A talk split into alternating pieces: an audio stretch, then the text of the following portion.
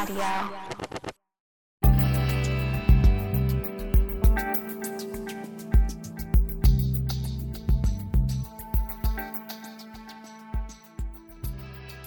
Hey everyone, welcome to the latest installment of the Climbing Advocate Podcast, episode number 53. This is your host, Peter Horgan. For this episode, I was joined by Stephanie Giguere, who is the current operating director of the Western Massachusetts Climbers Coalition.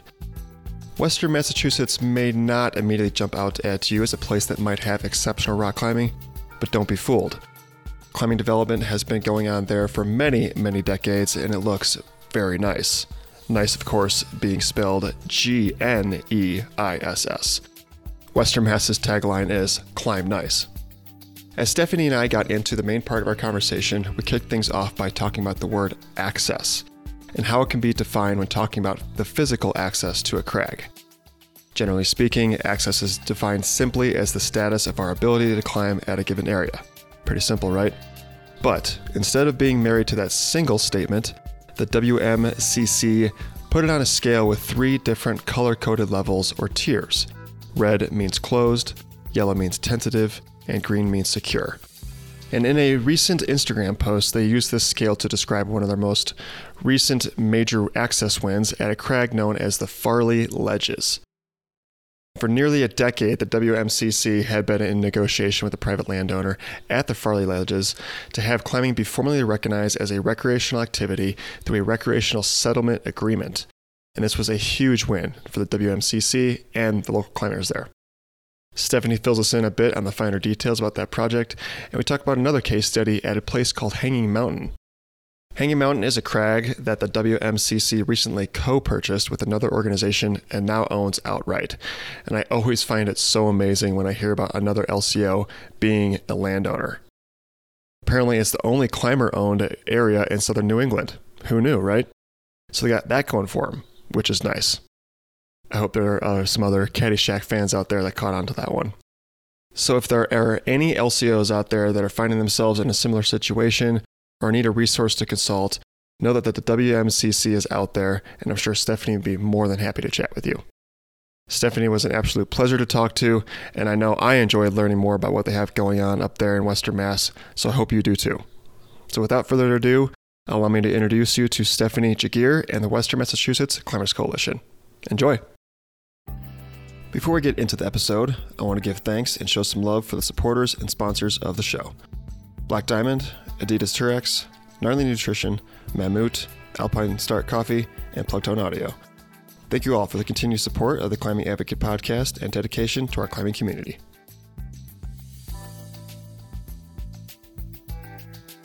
I, I'm not like super familiar with Massachusetts. I, of course, know Boston. I've never been, um, but I know that's like you know the eastern part of the state. But when it comes to Western Massachusetts, I was like, shoot, like what towns are over there? Uh, you know, like what what's going on in the western part of the state. So where where are you based, and where where are you calling in from? So I'm based in uh, Worcester, Massachusetts, which is right in the middle. Um, okay. It's central Massachusetts, and it's funny because we have the eastern part of Massachusetts, well, even different than like Boston kind of area is the Cape. So mm-hmm. like the furthest east you can go is the Cape. That's like its own thing with its own culture. And then you've got like the Boston, Middlesex area where there's like the most people. And then you get Central Mass, which is so different from the eastern side of the state and from the western side of the state. Mm-hmm. And then, yeah, cent- uh, you move into western Massachusetts um, and then into the Berkshires, and it's just, you know, totally different. Um, a lot of people from the eastern half of the state like travel into the western half of the state Okay. But it's kind of funny to talk to people in the western half of the state who are like, "Oh, I, yeah, I haven't been to Boston in forever. Like, where is Worcester? Like, and Worcester's like a, a, fairly, you know, it's the second biggest city in, in Massachusetts, I think. So mm-hmm. I'm so, always surprised. yeah, that's funny. They just kind of stay away from the the urbanized like big city life and just kind of stay. I mean, is it considered like rural Massachusetts when you get further west? Yeah, more of the yeah, it's much more yeah. rural. Um, there are still some big cities like you have Springfield, That's where I was guessing you might be might be based because I looked at a map. I just got on Google Maps and looked at Massachusetts, and I was like, okay, Springfield is kind of looks like a bigger city out west, and maybe that's what I was had a hunch where you might be, but you're even you're even further east than that. Yeah, yeah, and uh, like as we understand, like our, our climber people who are climbing in Western Mass, like and our members, there's such a there's so many people from Central and Eastern Massachusetts that that come out to Western Mass. That's really really where a lot of the the quality climbing is. Um, there's mm-hmm. definitely stuff in Eastern Mass as well, but it's small. There's not really any sport climbing. Yeah, more like bouldering, right?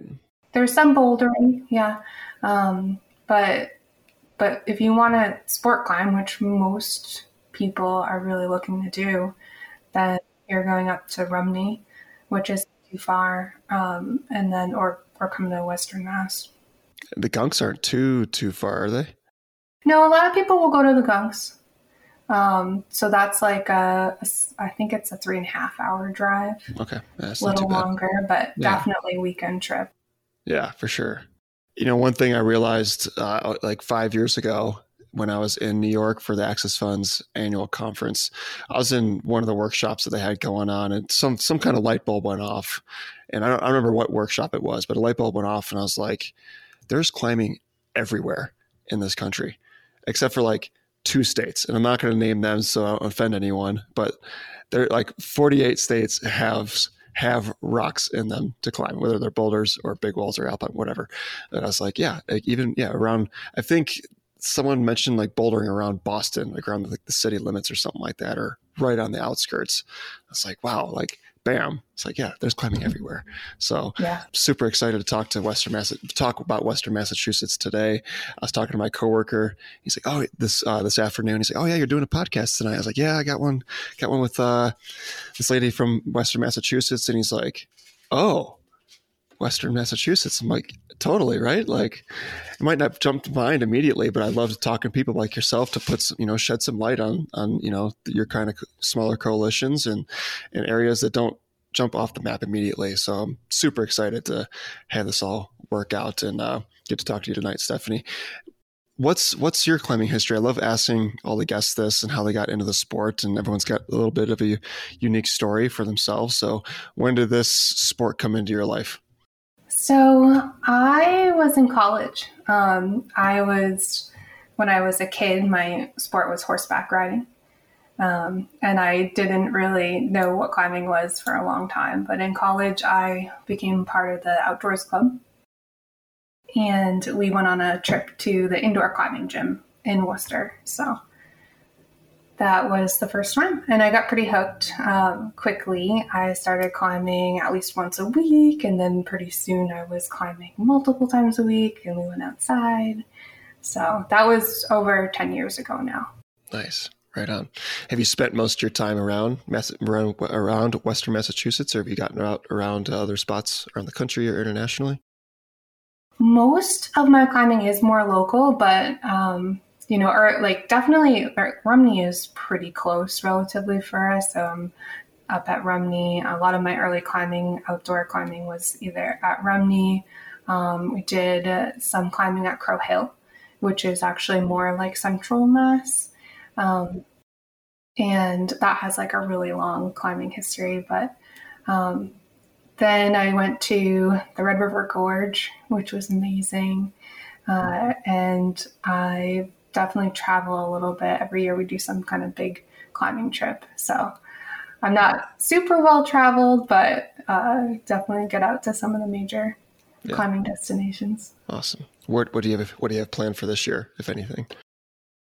I'm, I'm definitely going to Red River Gorge, and uh, I am probably going to the Access Fund conference as well. So okay. maybe trying to combine some climbing uh, in that area. So Awesome. Cool.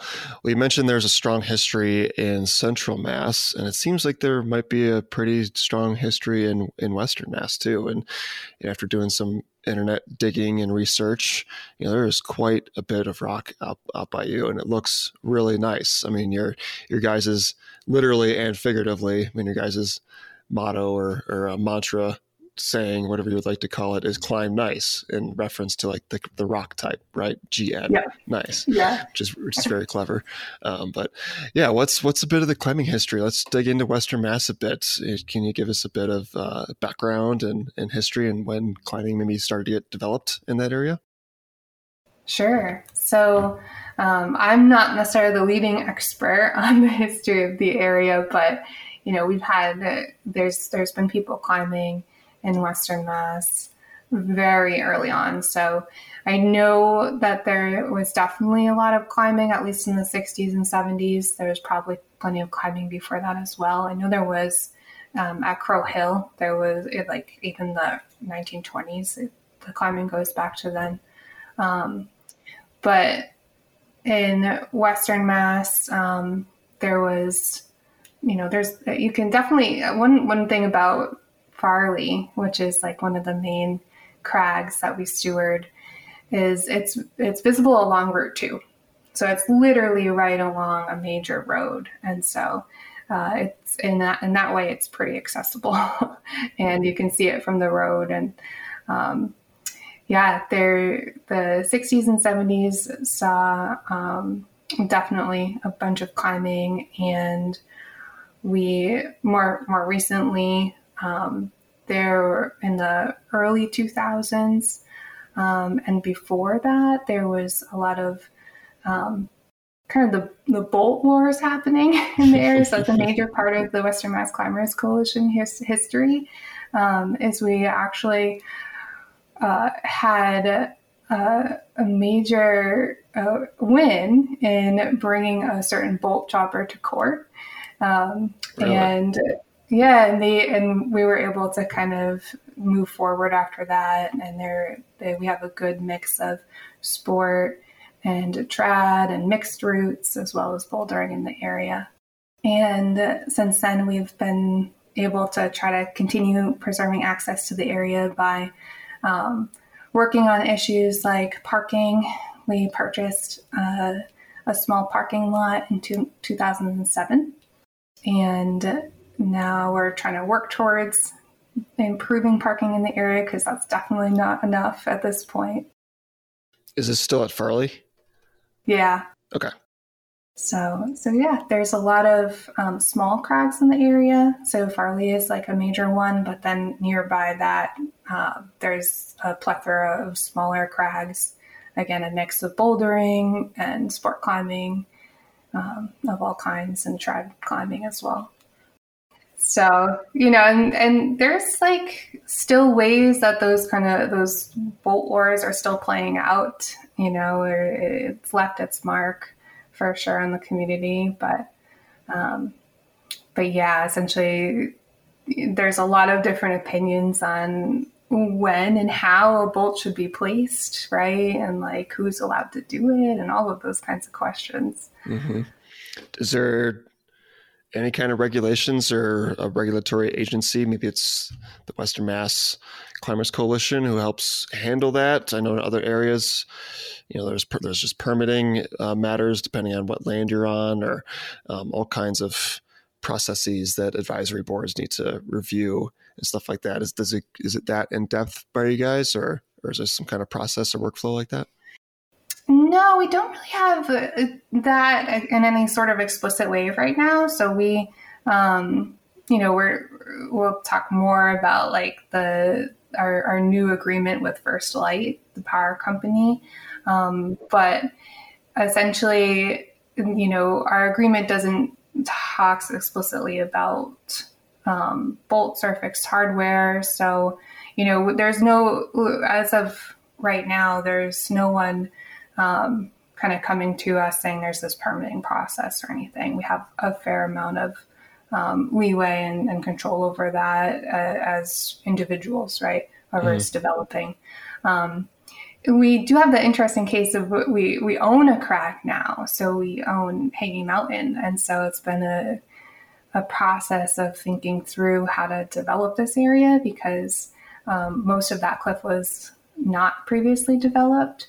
Um, and so, you know, how the, the WMCC is still not being, you know, overly prescriptive in the in that either, right? Where nobody, you know, our board is not approving every single bolt that goes in the wall or anything like that. Sure. So it's just an interesting thing to continue thinking about, but we there's no process that we have to follow or that we necessarily impose on anyone else. Gotcha. And when you mentioned like, yeah, we purchased a parking lot, you know, that's not something you hear every day either. You know, it's kind of a, a unique thing that comes along with the whole, I think, just climbing experience, accessing a crag. I mean, it really starts at the parking lot.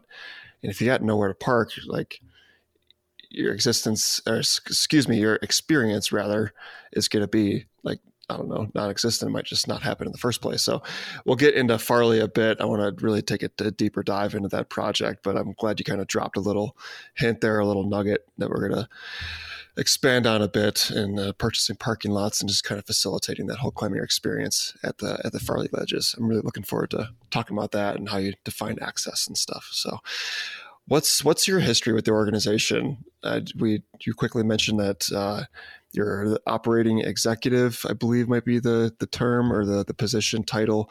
Um, and a lot of folks I talk to who are who are in positions like that or an executive director, they started off as a volunteer and they joined the board and then they really took on a larger leadership position. Did your progress with the Western Mass Co- uh, Climbers Coalition go like that, or what's uh, how did you get involved with the organization and how did you get into the position you are in now? Yeah, so I started getting more involved around 2018, I would say. Um, my my initial kind of start to trying to get involved was I was climbing up Farley Moor and I wanted to, you know, give back to the area that I was recreating at and and and you know taking advantage of in some way, right? Um, but it was kind of hard to do that. Like I, they, there were some trail days at least every year, maybe twice a year. There was trail days, but I would like look for uh, information about it so that I could participate, and I would somehow still miss it. You know, there wasn't a lot of great uh, information coming out uh, in advance about these trail days, and I was like, you know, and finally I was talking to someone that I knew from the climbing gym. I was like, I could be the email person. Like I've signed up for your mailing list, um, but I haven't gotten any emails. But I could send out some emails for you guys. And so I started that way. I started kind of just thinking about like what, how I could help, what kinds of things I could do. Um, and it quickly kind of escalated from there. I started doing more with social media posts and things like that. And when COVID came around, uh, I had a lot of time on my hands, so I, I kept taking on more roles as well. Um, I started doing the membership, and uh, I was able to kind of change the way we were doing the membership uh, program that we had, and was able to double our membership in two years. Nice, which nice, was huge. Nice like, yeah, we got a lot of great um, steady income through our membership, and so it's a good good way to not only like help people feel more connected to the organization, but also for us, it's it's just a major um, way for us to kind of have steady revenue coming in throughout the year. Mm-hmm. Um, so I ended up joining the board, I think it was 2020. Um, and again, because of COVID, uh, the board meetings moved to Zoom, which was actually huge because with Western Mass Climbing Coalition, all of the board meetings were previously happening in Western Mass and I did make it to a few of those. I, I for whatever reason, I would have some time that on the, my schedule on those days, and, and was able to join before um, we all had to move to Zoom. But obviously, having those meetings on Zoom for me, being oh, almost an hour and a half away, really made things possible. Mm-hmm. Um, and now we actually have representation on our board from um, not only Western Mass, but from Central Mass, um, from where I am, and also from Eastern Mass, which is just a really good way to, for us to reach out to people who are actually coming to our crags because so many people are traveling.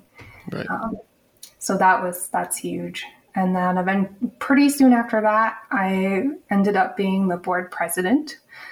Uh, it was one of those things where our president was stepping down and we were all looking around and i guess i didn't say no.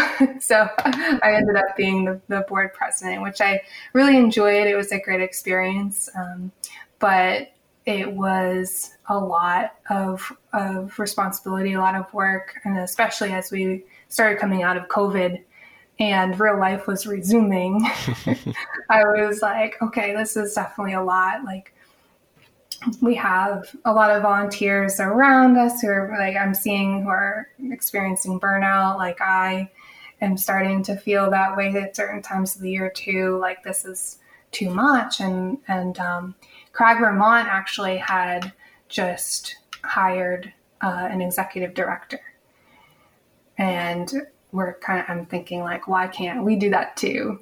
So we talked to them, um, and we actually modeled this position off of their position that they created. Um, so that was really great. And yeah, kind of from there, I made it clear that I wanted to apply to the position, that I was interested. Um, it was posted for everyone to, to see. We were encouraging people to sign up, but, or not sign up, but apply to it. Mm-hmm. Um, and uh, in the end, I got the position, which was really great. I'm really happy about it and awesome. super excited. Good, good. to be able to devote more time to this organization and community that I really love. Great. That's awesome. I could feel the passion, feel the passion. Uh, but it's your, your title's not executive director. Is that, is that right? No, yeah, we actually um, made this title operating executive. Yep. Um, I guess director uh, we were advised that we shouldn't use the word director since we have a board of directors. Okay. So, gotcha. yeah, just a kind of the way they the there was a lot of talk about um, the legal side of everything, and we had a, a lawyer that we consulted mm. um, when we were putting together the position. So, yeah, that was one of their recommendations. Cool. Yeah, makes sense. And just for anyone who's thinking about trying to hire an executive director or move in that uh, kind of structure in that direction, what funding resource are you using or resources are you using to fund the position, just in case if other folks need to kind of put some feelers out there and figure out how to fund a position like this? So we are using um, all of our unrestricted, fund, not all of our unrestricted funds, um, but we're it's coming from unrestricted funds that we have. Cool. So again, like membership um, is uh, unrestricted funds. And we have other donations that come directly um, to us from from people. Those are unrestricted. Um, yeah, so we get uh, we do a fair amount of fundraising as well. Our uh, annual silent auction is a big one, so we do that every year, and we're going to add some more fundraisers now that we have more bandwidth and organizational capacity to do those um, fundraisers. And um, we typically, like, we're using grants to pay for a lot of the projects, like special projects that we're doing. Um, so a lot of the times for me, I'm, I'm thinking about, oh, what do we need to do? Like, do we have a big trail day that we're, we're working on? Like, um, you know what what kind of projects do we have and uh, how can i get grants or funding for those projects. Um, and so those kind of leaves those unrestricted funds open for other things. Because um, it's much harder to get uh, grant funding or it seems to me like when i've been looking at what is available out there it's harder to get funding for something like a position. Yeah. Yeah those kind of operational grants are hard to come by what what what kind of categories? Sorry, I work for a nonprofit too, and I kind of I get what you're saying with unrestricted and restricted funding. So I'm kind of curious, like what classes you might have for restricted funding. What are folks donating for and really want their money to go to? Yeah, so we we don't do a ton of direct donations that are necessarily restricted. That is that does happen. Sometimes people want them to be restricted. Um, we did a Hanging Mountain fundraiser uh, bunch of years ago that was to go towards Hanging Mountain. Um, but most of our restricted funds are coming from uh, those grants and things like that. Makes sense. What what uh, you know, going through the list of the crags and areas in Western Mass. I mean, there's there's quite a bit, and I'm wondering like what those areas are that fall under your guys' jurisdiction and where you all might end, and then I might segue into the Southern New England Climbers Coalition because I know they're kind of in that area too. And how is that split up? Where might one end and the other one kind of pick up, or is there any overlap? Or yeah, what what areas do you guys manage and and own as well? Yeah, that's a great question. Um, we we definitely wouldn't consider ourselves like stewards of any clim- uh, climbing areas outside of Massachusetts, and then exactly where you know within Massachusetts, Western Mass Climbers Coalition uh, kind of ends is is definitely like in flux a little bit from time to time. Like I know we have a history of um, stewarding at Crow Hill, but in recent years um, have not been active in, in, that area, right? So it, I think a lot of it is kind of thinking partly about our capacity as an organization, like how far can we reach? Like if we have people in those areas who can who who can really get those projects going or know what kind of on the ground what projects need to be done um, so we don't necessarily have like a super clear line that we follow. And we've talked about this at different times. And, um, you know, I think we're in our most recent discussions at our, our board retreat that we actually had uh, just a few weekends ago, we were kind of talking about it. We were like, oh, yeah, like maybe there are a few crags that are more technically in central mass that we might want to do some work in. Maybe we'll collaborate with some people on those those projects. So, yeah, there's not a super um, hard line. Uh, and I know that SNAC or Southern New England Climbers Coalition, um, they're doing great work. They're do- they they focus a lot on areas a little more east. So, gotcha. That central mass is is open sometimes for for discussion, I guess. Yeah, yeah. There's no like county line. It's kind of you know marking the boundary necessarily, which is probably a good thing. You know, it can kind of ebb and flow and help each other out. And one year you could take Crow Hill, they could take Crow Hill another year or something. You know, just kind of nice, opens for collaboration, I guess. Yeah, that's good. Lots of collaboration.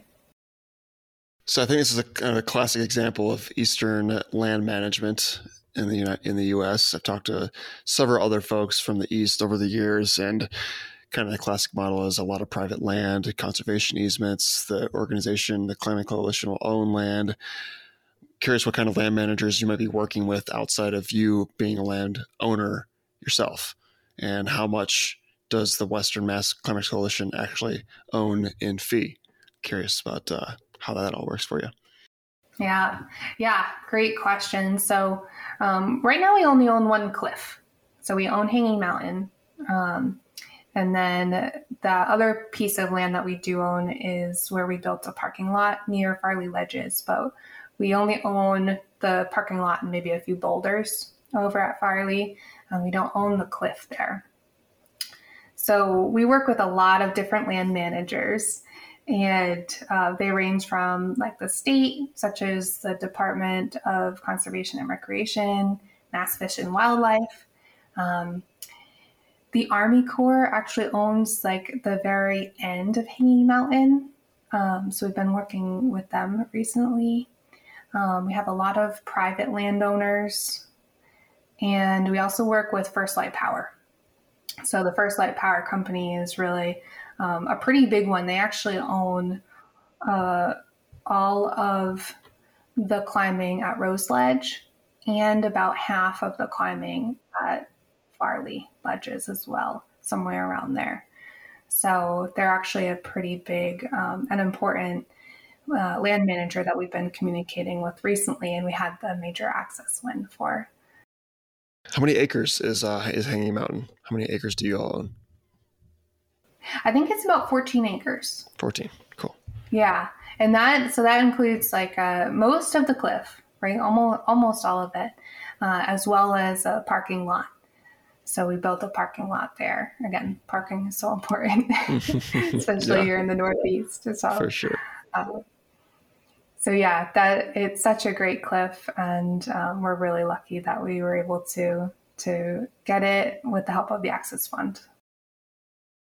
Well, I think it's a great segue into just like two projects, like Hanging Mountain and Farley Ledges, are the two like kind of big projects I wanted to dive into this evening to learn some more about uh, the project itself and the ins and outs and and anything you could recommend to other LCOs and folks and working through a similar kind of process perhaps. So let's start with Farley and I want to reference an Instagram post that you all had I think fairly recently and how you defined access. You have like this access continuum um, I forget each like category of access off the top of my head, but it was really neat to see. I have never seen that before, and I thought that was really, really creative and very, um, just very contextual. It had a lot of uh, substance to it, and how access can mean different things at different times, and and so on. So, can we just start from the top with the recent access win at Farley Ledges and how that all came to be, and how you collaborated and worked with First Light and the Access Fund to make this whole acquisition come together. Congratulations, by the way. But yeah, can you give some good details on all that? So thank you for your kind words about the um, the post. I I was thinking a lot about how um, to kind of help uh, people understand where access is at at all of the different crags, right? And especially with Farley, we have such a complicated um, series of access issues. And I wanted to explain that we made progress in one piece of those issues, right? So, um, as I was thinking about it, I was like, what's a good way to kind of make it clear to people? Um, you know, when we get an access win, even if it doesn't change something right away on the ground, um, that and that's where the kind of color coding came up and we we can decided we could label crags as um, red for access, which would mean closed, right? The landowner or manager, or for whatever reason, um, their climbing is not allowed um, at that crag.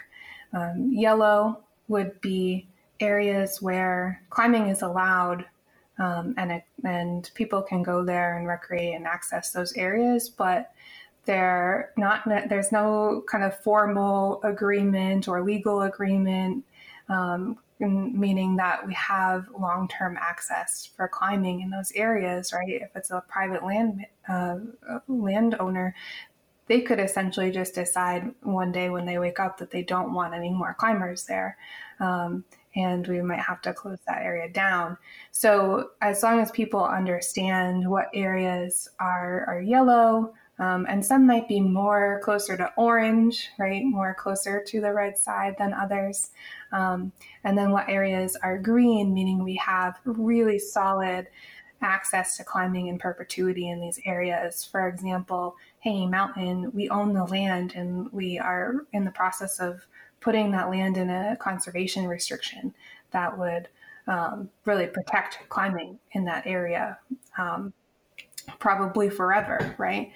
So eh, at Farley, we um, entered into these negotiations that um, the First Light Power Company, who owns a lot of the climbing at Farley, um, they have to every 50 years go through these the um, relicensing process, and the there are a lot of recreational stakeholders that get involved in this as well um, because First Light has to manage the recreational uses of their land as well as what they're doing to generate power as well. Um, so we joined in that process and were able to get formal recognition of climbing as a as an activity, as a recreational activity on that land, which is great um, because it protects uh, and formalizes our access to climbing um, and uh, it specifically mentions that we have free public access to climbing uh, on the land. So you know, people were already already climbing on that land. It wasn't going from closed to open, right? But this is still a major step in securing access. So it's trying to help people kind of understand some of the the nuances there. Um, in it in its entirety, Farley Ledges is made up of a lot um, of other um, other landowners, right, and, and other access issues. So it's still, we would still designate Farley as a yellow climbing area because um, a lot of the uh, the climbing is on private land, um, and we have really major issues with parking and being able to uh, accommodate all of the people coming from Boston and other areas who want, want to climb in our crags. So mm-hmm. we're, we're making a lot of progress, and we're we're moving towards getting the all of Farley to be more of a green climbing area where we know that we have um, sustainable access uh, to the climbing. But uh, we're making progress, which is great. Good. Yeah, it sounds like First Light's been a pretty good landowner and pretty good partner to work with. Is that my understanding? They have been, yeah. Um, they for all all uh, up until this point, they have kind of passively allowed climbing, right? So, mm-hmm. you know, they were obviously aware that climbing was happening on the land um, and and never stopped us. I don't think, to my knowledge, there was ever a closure from First Light. Um, I think they were private landowners that in the past um, had been had closed access to Farley at different times. Um, but more recently. And, and the interesting thing about the process that we engaged in is um, we had a lot of support. So essentially, there's um, the um, Federal Energy um, Relicensing Commission, I think is their name. We call it FERC for short. Mm-hmm. So hopefully, I got that acronym right. Um, they had to get involved to kind of manage the um, the recreational stakeholders and make sure that First Light was meeting their duty um, to recreation on that property that they own. Um, and so it wasn't um, just us in the room with First Light at those po- at that point. There was a lot of other people in the room, and we made really great connections with so many different uh, groups, uh, such as um, we had mountain bikers, paddlers, um, hunters and hikers and, and all sorts of um, towns and and uh, other groups that had interests in different kinds of recreational opportunities in this area. Yeah, I was going to ask you whether stakeholders or recreational users might yeah participate in recreation around Farley and I, I, love hearing those kinds of stories. We're all like on the on the same team here to to participate in our yeah. respective activities, and and uh, when it all comes together like that, it's it's really encouraging to see. And I wanted to, I was I'm also kind of surprised, perhaps I don't know if it's surprising to you or uh, why why it's free. I'm surprised, you know, I'm, I'm just kind of minorly shocked at like, hey, they've they wouldn't charge a few bucks for something to park or just access the cliffs and try to make some extra revenue from the recreational use. Is that kind of a, a, a surprising thing for you guys? My understanding, and I wasn't the one who was really kind of fully deep into this project, um, but my understanding is that First Light Power um, is required to manage these recreational uses of the land and actually um, make sure that there is free free public access for most of the activities. I think that they have some camping. Obviously, they would charge for the camping. I think, but um, I I don't fully understand it. But I think that at one point they had. I don't know if they were given the land that they used, um, but somehow they that was the understanding is that they would use the land um, that they have for creating power, um, but also for the recreation of the um, for the towns and the people who want to recreate there. Mm-hmm. Maybe it's some kind of like mandate they have to provide this amenity or f- equitable access to the area. Maybe I don't know. I'm just kind of throwing darts out there, but any any lesson that you walked away from this uh, from this project with that maybe you could pass on to another LCO, maybe in the east that could be working through a similar kind of situation? Yeah. So I think one of the big lessons that we that I took away from this is that engaging in these hard conversations is worth it um, being transparent and f- trying to formalize our access to some extent is worth it, right? So there's a lot of discussions before we dived into this process about, you know, do we want formal access? What does that mean? Could that be a detriment to uh, the way we use the the climbing resources here you know what are they going to say if they think it's too much of a liability or you know there's always that that um, at least a small risk that when you start talking about these things that the status quo could go from being okay to worse. Um, but you know i think we've seen that it, it's been a positive change. We've built really good relationships um, with first light power as well as all of these other organizations. And so it's been um, a really great process. So those are some takeaways is like really jumping in to engage in these processes, formalizing access where we can um, is definitely worth it.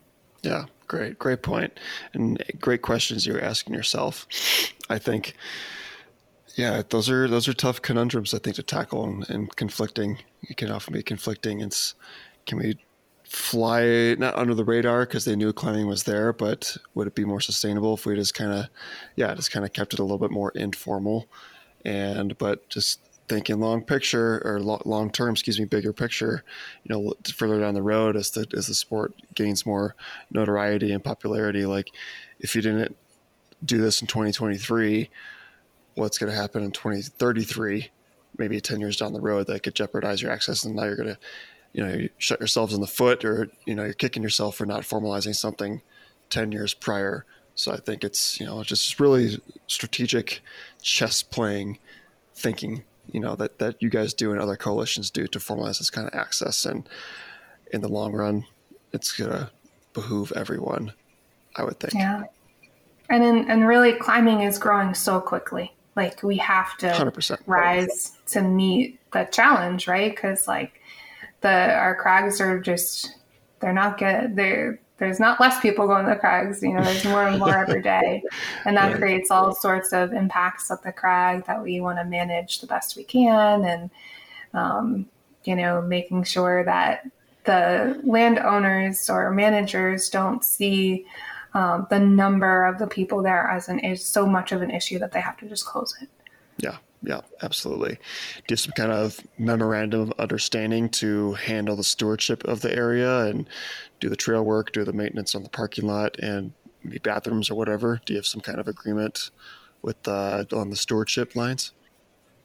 We're working on that. So, like the the first part of it um, is was part of that formal relicensing procedure, um, which was finished up, and then we are doing a lot of like off contract negotiations and discussions as well.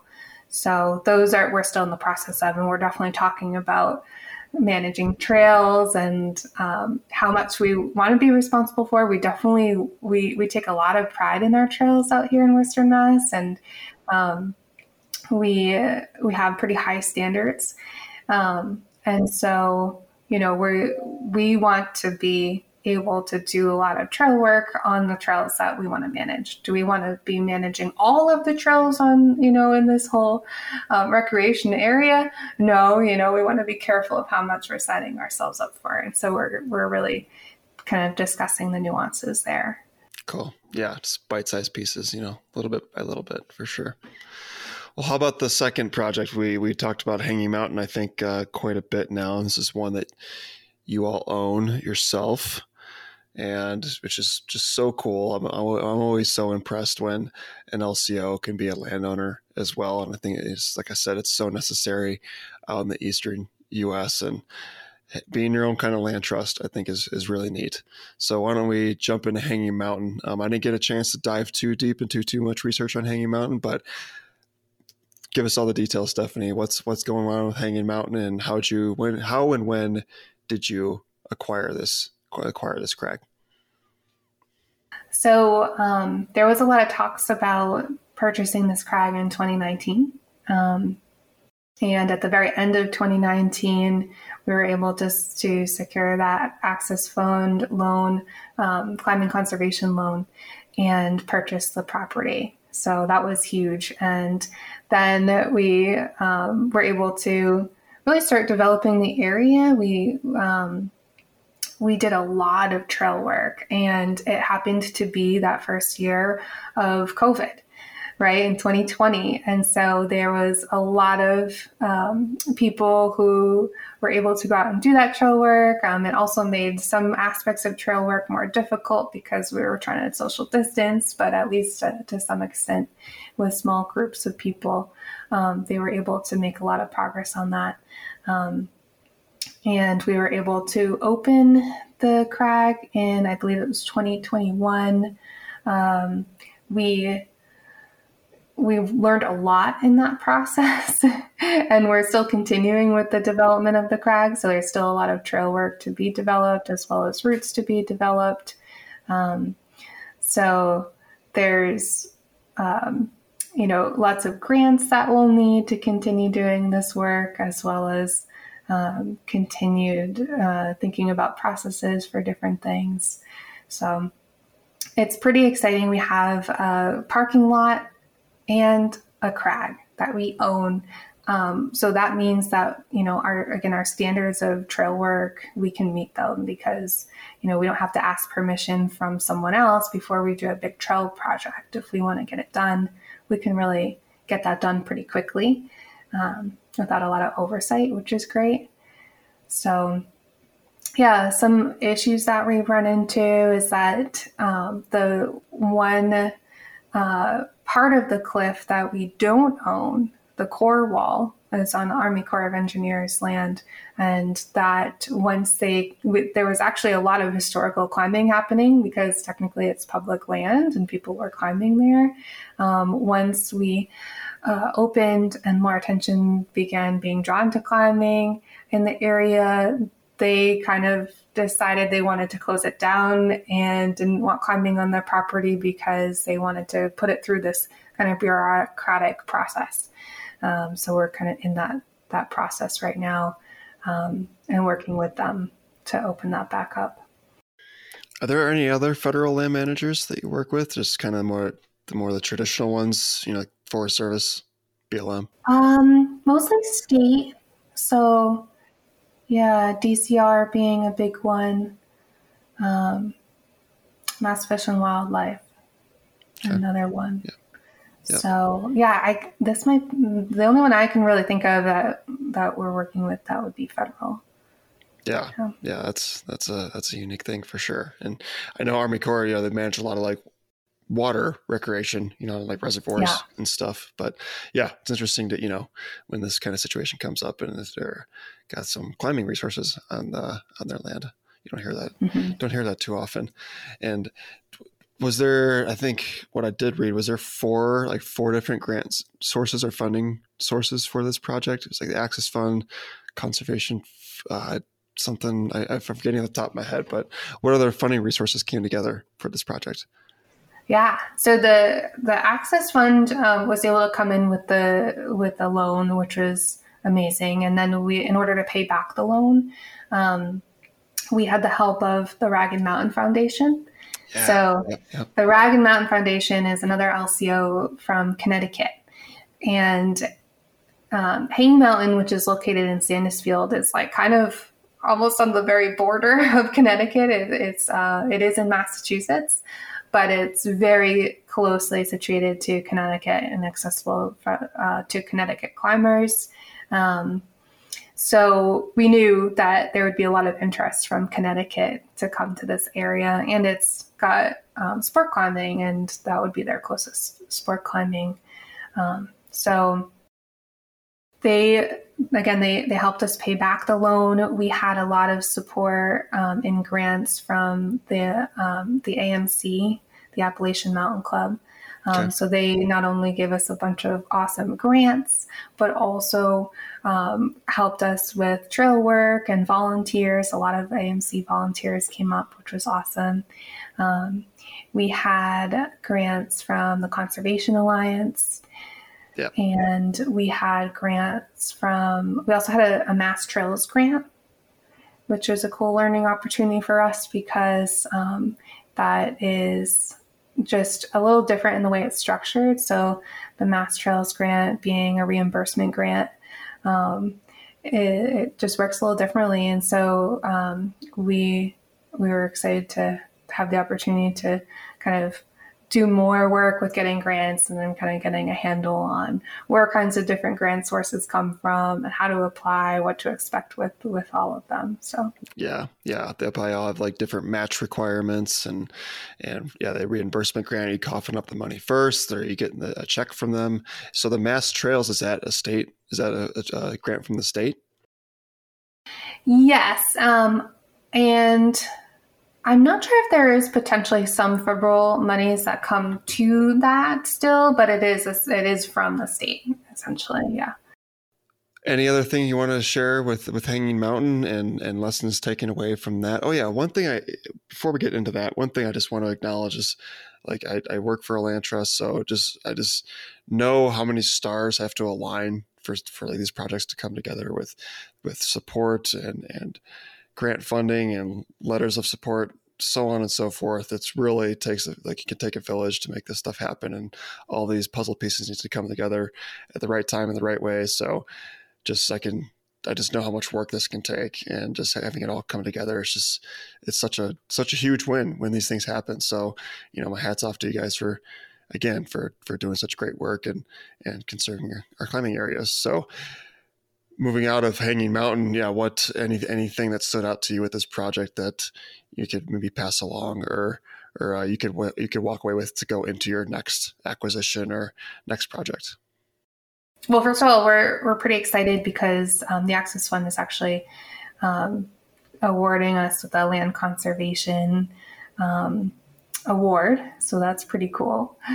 And yeah, I think some of our um, a lot of things we learned was like how different it would be to own our our own climbing area and the decisions that would come with that right? So all of the discussions that we had to talk about uh, route development and um, trail building these trails and some of the things that we had to be aware of before building these trails. There was a lot of um, we actually had to do a lot of biological surveys and a full MESA review, which um, we needed to just identify what uh, protected species were in the area before we um, moved forward with trail work. So, so that was a big learning process and kind of like understanding, yeah, that we even though we own the land and we had all these decisions that we could make, we still had to um, do a lot of this this work up front and make sure that we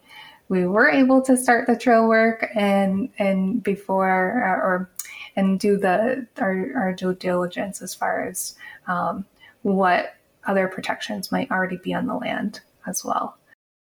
Do you have to do that kind of thing every every so often, every five or ten years or something, to make another report or update um, those uh, those kind of like benchmarks that you found up front? So yeah, we've been doing biological surveys every year. Every year. Um, oh wow. Okay. Yeah, every year. And I think those are I think it's for five years that we have to do that. Okay. Um, and then I think it backs off after that. Okay, gotcha. Yeah, yeah. makes sense. Uh, being a landowner is like the just the big difference between Hanging a Mountain and Farley just said, yeah, being a landowner and and and not.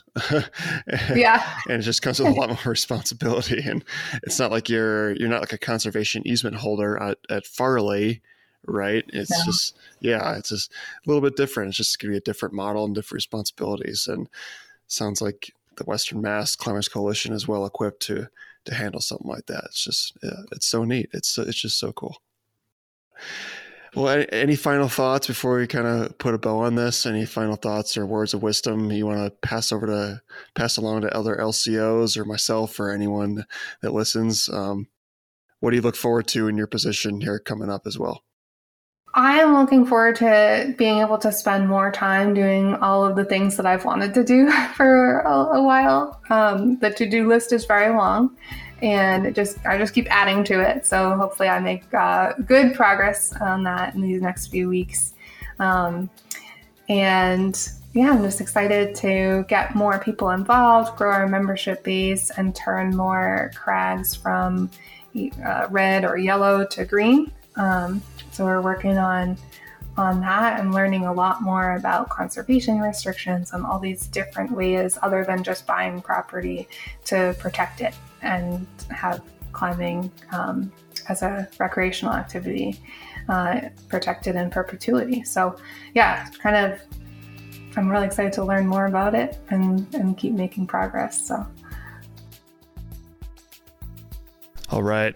Thanks everyone for tuning in. I, I really hope you all enjoy this show as much as I enjoy making it. It's a lot of fun putting this together each month for you all to tune in and listen to. So thanks so much for listening. Before you depart, I want to run a few things by you. I started the show to bolster the efforts that these advocates do year after year, and of course, to support the mission of Access Fund. So I'd like to ask you to either donate or, better yet, become a member of Access Fund. Your support and membership goes a long way to help them with their mission of conserving, stewarding, and advocating for climbing. There are varying levels that you can that you can become a member at, but you can get started for as low as 20 bucks a year, and after that you can reap all kinds of awesome benefits with first getting a free t-shirt and getting amazing discounts on some of the best climbing products out there. It's all listed on Access Fund's website, accessfund.org, so check it out. If you're a rock climber, please consider becoming a member of Access Fund. Second, if you want to do me a huge solid, please subscribe to the show and leave a glowing review and comment on Apple Podcasts. After that, jump on those social media channels and share it with your friends. It goes a long, long way, and I'd greatly appreciate if you help me out with that one. So, thanks again for listening. I really appreciate it, and I'll catch you all next time.